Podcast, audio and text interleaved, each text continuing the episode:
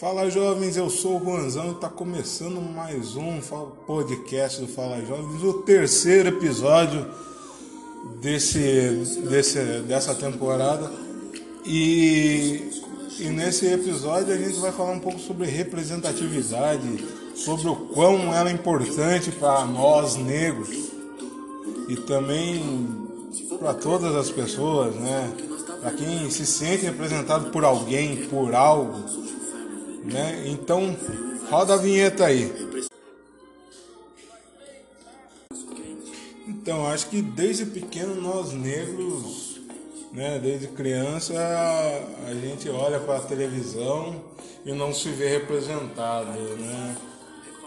Eu acho que que hoje, acho que daqui para frente, né, as crianças que, que estão nascendo, que vão nascer ainda, o meu filho, o filho dos meus filhos, eu acho que eles, que eles vão ter muito mais essa, essa, essa representatividade, vão, vão ver desde pequeno uma boneca negra na, na vitrine, um bonequinho negro na vitrine. Eu, vamos, vamos começar a falar em, em boneco. O primeiro boneco que eu tive foi um mini crack da Copa de 98, que foi o boneco do, do Junior Baiano. Foi o primeiro, primeiro contato com um boneco negro que eu tive na vida, entendeu? É...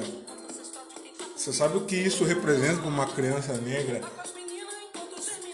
Né? Isso, isso foi em 1998, o, o primeiro que eu tive, entendeu?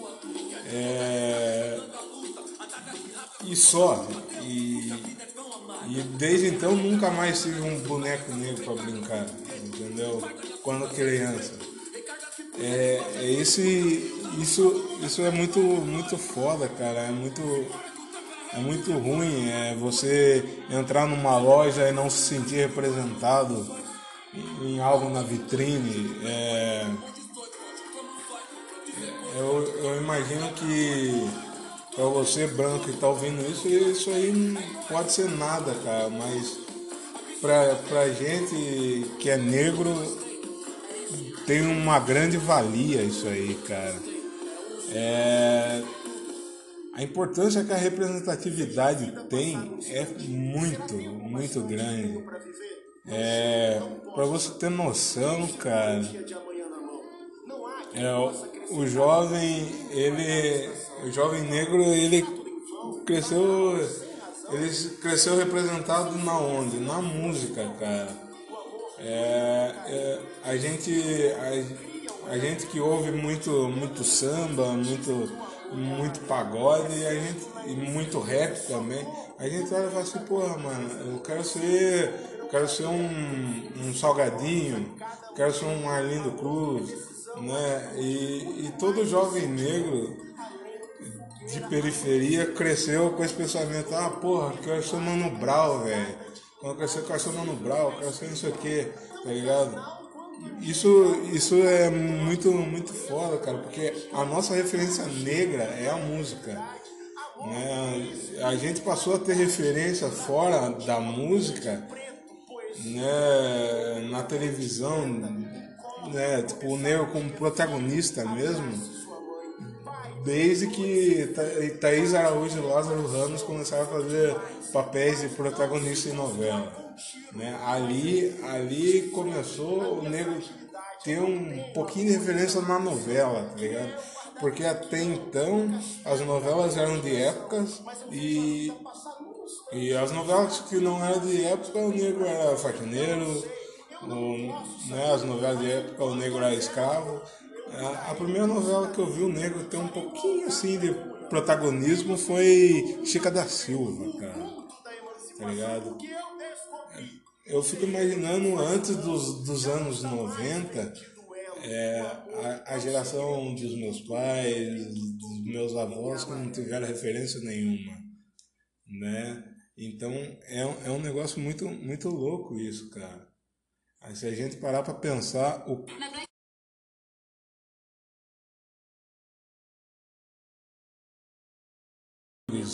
E, E o Mussum era esse retrato, né? O malandro do morro, desempregado, sambista que, que gostava de futebol, de bar, né? Eu sempre digo que o Mussum é a, é a real personificação do preto pobre brasileiro, né? Do subúrbio.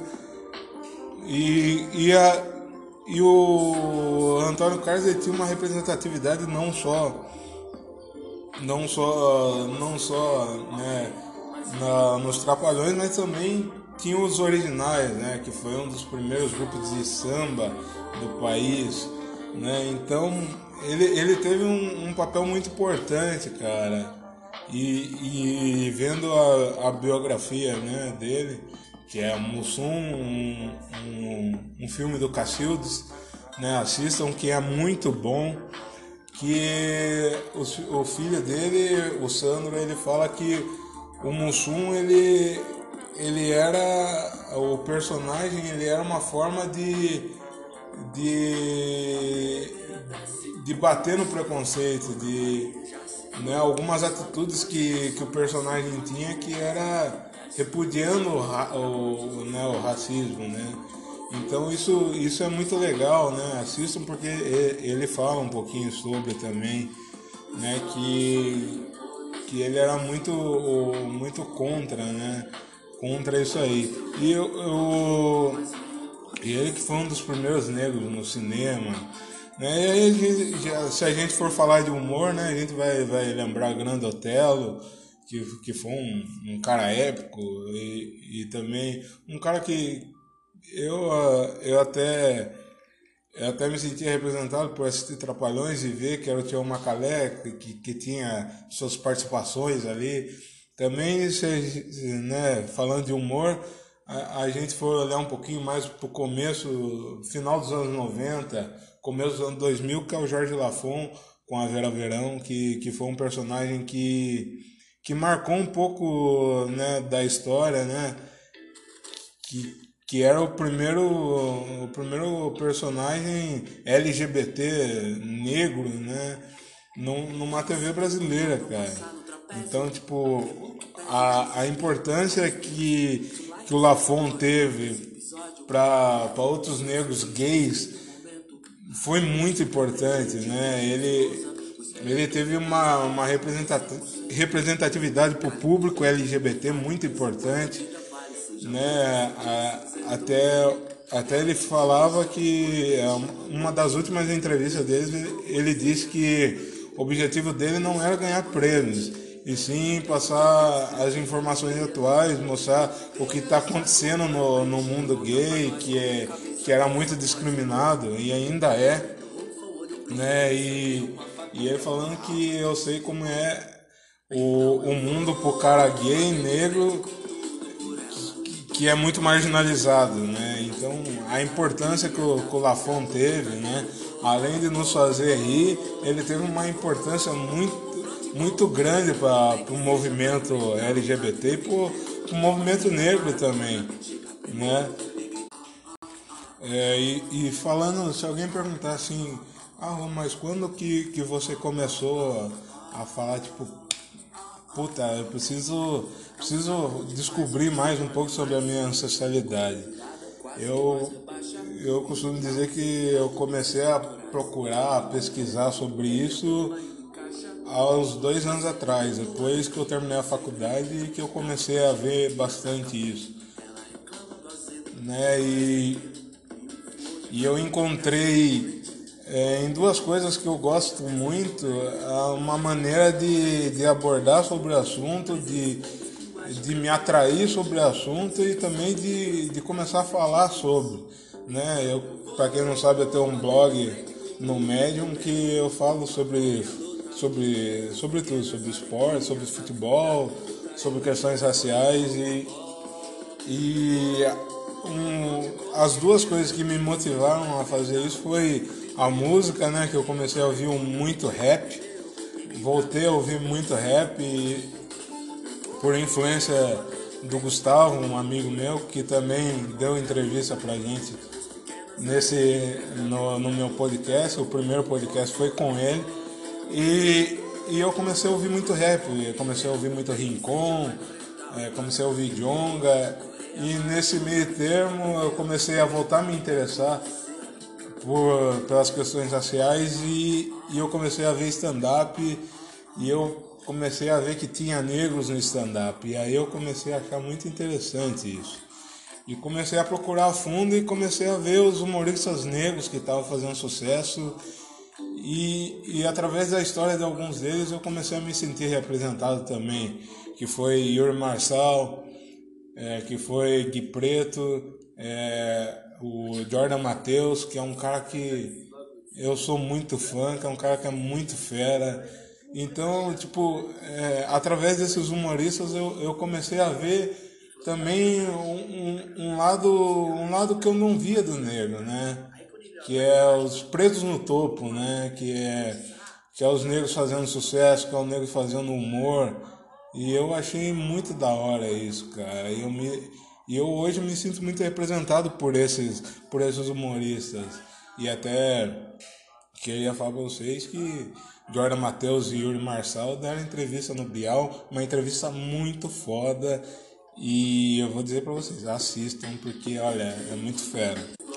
É, falando do Jordan Matheus, ele, né, na entrevista com, com o Bial, ele, ele fala a seguinte frase que é, é muito é muito forte e, e, também é muito verdade, né? Que ele fala a primeira experiência que o, o jovem negro tem de, de um preto que vence na vida é os traficantes, cara. Porque o jovem que mora na periferia, ele, ele, ele precisa ver exemplos de negro vencendo. E quando a gente é criança, a gente vê o que? Que, pô, traficante tá vencendo, traficante tá, tá bombando. Então, o cara é foda tá ligado? Então, a, a primeira experiência na, de pessoas que venceram na vida, a criança tem o traficante como, como um exemplo, né? E ele cita isso também. Eu acho, eu acho que eu acho muito importante é, ter, ter essas representatividades negras vencendo. E aí a gente vai citar alguns também, tem alguns humoristas das antigas, né? L. de la Penha, é, a gente tem o Robson Nunes e a Michelle Machado, o casal negro, que é muito bom, o Kedney Silva. Tem, tem uma galera preta muito forte, o Hudson Vitor, Romarinho Ferreira. Tem, tem uma galera do humor muito forte e, também, se a gente for mais pro lado de digitais influencers, a gente tem a Lúcia Gonçalves, a gente tem o AD Júnior, a, a gente tem muito negro vencendo e, e eu vou falar para vocês, procurem esses caras nas redes sociais porque são muito fodas. E é isso, gente. Eu queria falar um pouco sobre representatividade, né? Citando um pouco sobre mim, cara, a representatividade comigo, como eu disse no começo, foi foi através do, dos mini craques, né? Que ali eu me senti representado.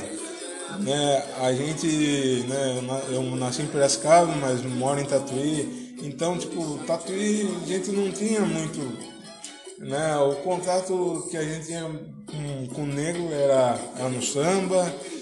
Hoje em dia Tatuí já não é tão forte no samba como era antigamente, então é, na, mas na época eu tive muito contato com, com samba, pagode, com a galera do rap, então. Mas eu digo que muitos dos meus amigos, né, são, são brancos, então eu demorei para ir correr atrás, para pesquisar, para procurar sobre a, a, a, minha ancestralidade, sobre o meu povo, entendeu? É eu acho que isso é muito importante para você, jovem negro que está ouvindo isso. Procure saber mais sobre, sobre a nossa cor, que, sobre, sobre a, a, as nossas origens, sobre, a, a, sobre tudo, cara. É muito legal isso. Eu digo a vocês que vocês vão se encantar. E eu queria terminar isso aqui né, como falando um negócio. É, nos últimos anos, né, para quem me conhece, eu mudei muito, mudei muito meu posicionamento, posicionamento seja ele político ou não. Eu gosto de dizer que mudei muito devido à presença da, dessas representatividades na minha vida, né, que é o rap, stand-up, né, que eu já citei, e tipo a música também, cara, como como isso tem, tem me feito muito bem e, e me sentir identificado nessas letras e em algumas piadas desses caras e, e, e ver que tipo isso é um, é um isso me inspira muito a fazer fazer isso aqui a falar sobre. Eu nunca falei sobre é a primeira vez que eu estou falando sobre sobre racismo sobre algo do gênero então né, é isso, é a mensagem que eu, que eu queria deixar para vocês é a representatividade importa muito, importa demais, porque vocês não sabem o que é crescer é, tendo o branco como referência da sociedade, né? Porque o branco é bonito, o branco é legal, o branco é não sei o quê, entendeu? E a gente e a gente e a gente quer roubar aquilo que é da gente, que nos foi tirado lá atrás, entendeu? A gente quer colocar o negro no lugar de destaque, né? No topo, pretos no topo. E é isso, cara. E eu queria finalizar isso aqui com a frase do Yuri Marçal: não existe militância e nem ativismo do que se manter vivo, né? Valeu, galera. Me sigam nas redes sociais, arroba Juanzão, arroba o Juanzão no Instagram. Segue lá, procure meu blog no Medium que é Juanzão27.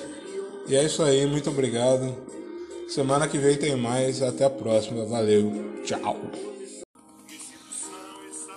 Outro, outro assunto que, que tem muito a ver com representatividade e, e nós negros batemos muito nessa tecla que é o, o cabelo, cara. O, cabelo, o nosso cabelo tem muita representatividade. É, a, a forma como, como a gente como a, a, gente acostuma ver hoje o jovem negro com, com black, com dread, com, com cabelo legal, com trança. Isso, isso, isso é uma forma de, de, de representatividade. E essa, essa representatividade que tem que ser, ser passada para as nossas crianças, entendeu? Para as nossas crianças verem como, como que é ter um ir para a escola e ver que, que você pode ir com o cabelo para cabelo cima, com black power, com dread, com uma trancinha, que é legal, entendeu? Muito doloroso, né? Eu digo por mim que eu eu demorei 23 anos para para aderir isso, né? Para começar a falar, não, vou meter trança, vou, vou fazer um dread, fazer um dread de esponja, vou, vou deixar um black? Eu demorei 23 anos para aceitar as minhas raízes, né? No cabelo, porque todo jovem negro um dia já pensou, já alisou o cabelo, né? Então é, a gente cresce, cresce numa sociedade que, que desde criança a professora fala que você tem que cortar o cabelo porque dentro do seu cabelo pode ter piolho. Né, entendeu? Então a, a gente cresce com as piadinhas na, das, das outras crianças que tipo, ah, fulano tem piolho por causa do cabelo dele. E, e aí a gente sentia na pressão e a mãe da gente também falava, não, você vai raspar a cabeça. Vai raspar a cabeça. Então você já raspava o cabelo. Né? E aí começa desde pequeno esse, isso aí, entendeu? E, e aí você vai crescendo e, e vai vendo que você não tem outras representatividades negras no topo. E, e não vê nada, então daí você fica, você fica falando, não, o padrão é o branco, então a gente vai seguir o padrão branco, padrão branco de beleza. E, e isso também não é só, só com o cabelo, né? Se a gente for falar de beleza, o padrão branco é a pessoa magra e tal, então o gordo não é aceito no padrão. Então você pensa para mim que era que era na infância um jovem negro, gordo, entendeu?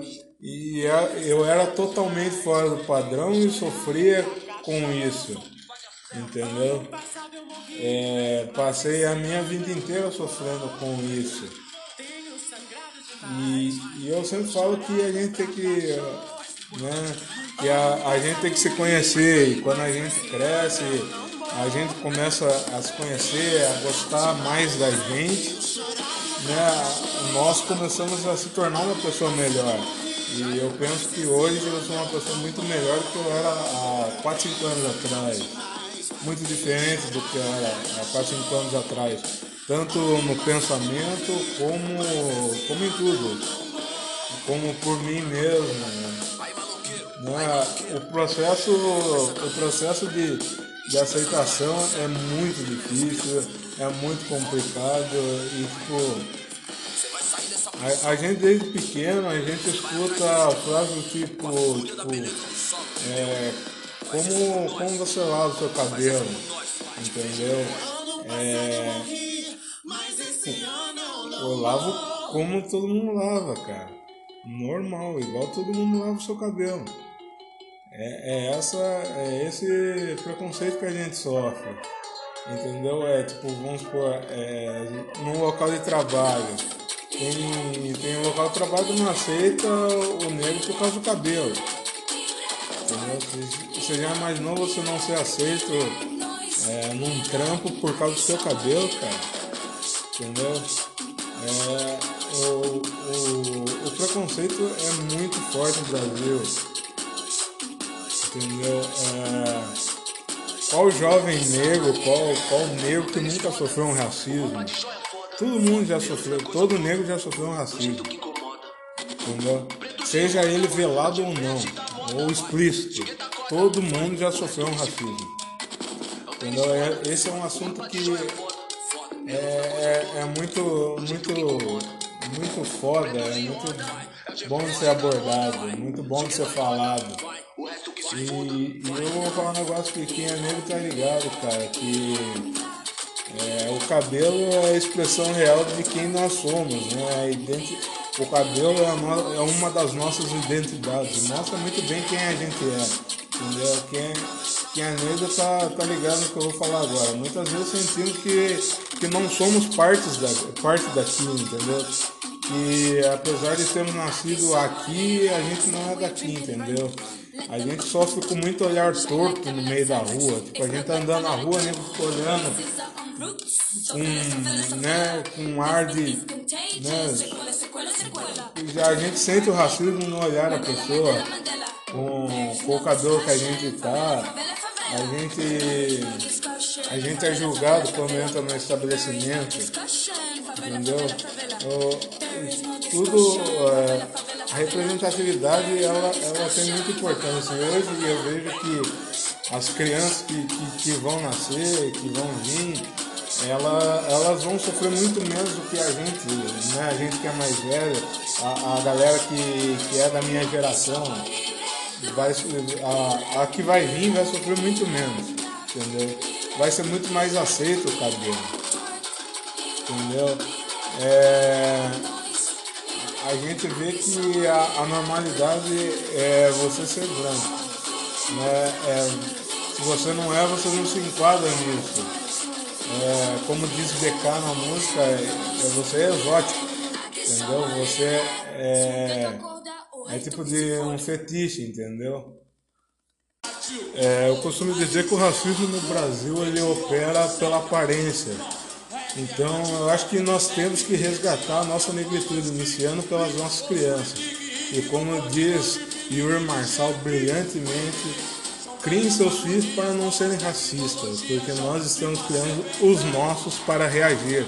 E é isso, cara. E, e eu, eu falo que eu estou gostando de ver uh, os negros se unindo, para reforçar a nossa identidade. Então, eu estou gostando de ver essa, essa luta dos influenciadores negros. Né? Eu acho que isso é, é muito foda, cara. Hoje a gente está vendo essa nova geração se unindo em, em prol de buscar o, o crescimento do negro, o negro ter voz, entendeu? Eu acho que isso é muito foda, cara. E puxando gatilho falando do Yuri, é o, o, humor, né? O humor é, é ele tá trazendo isso, né?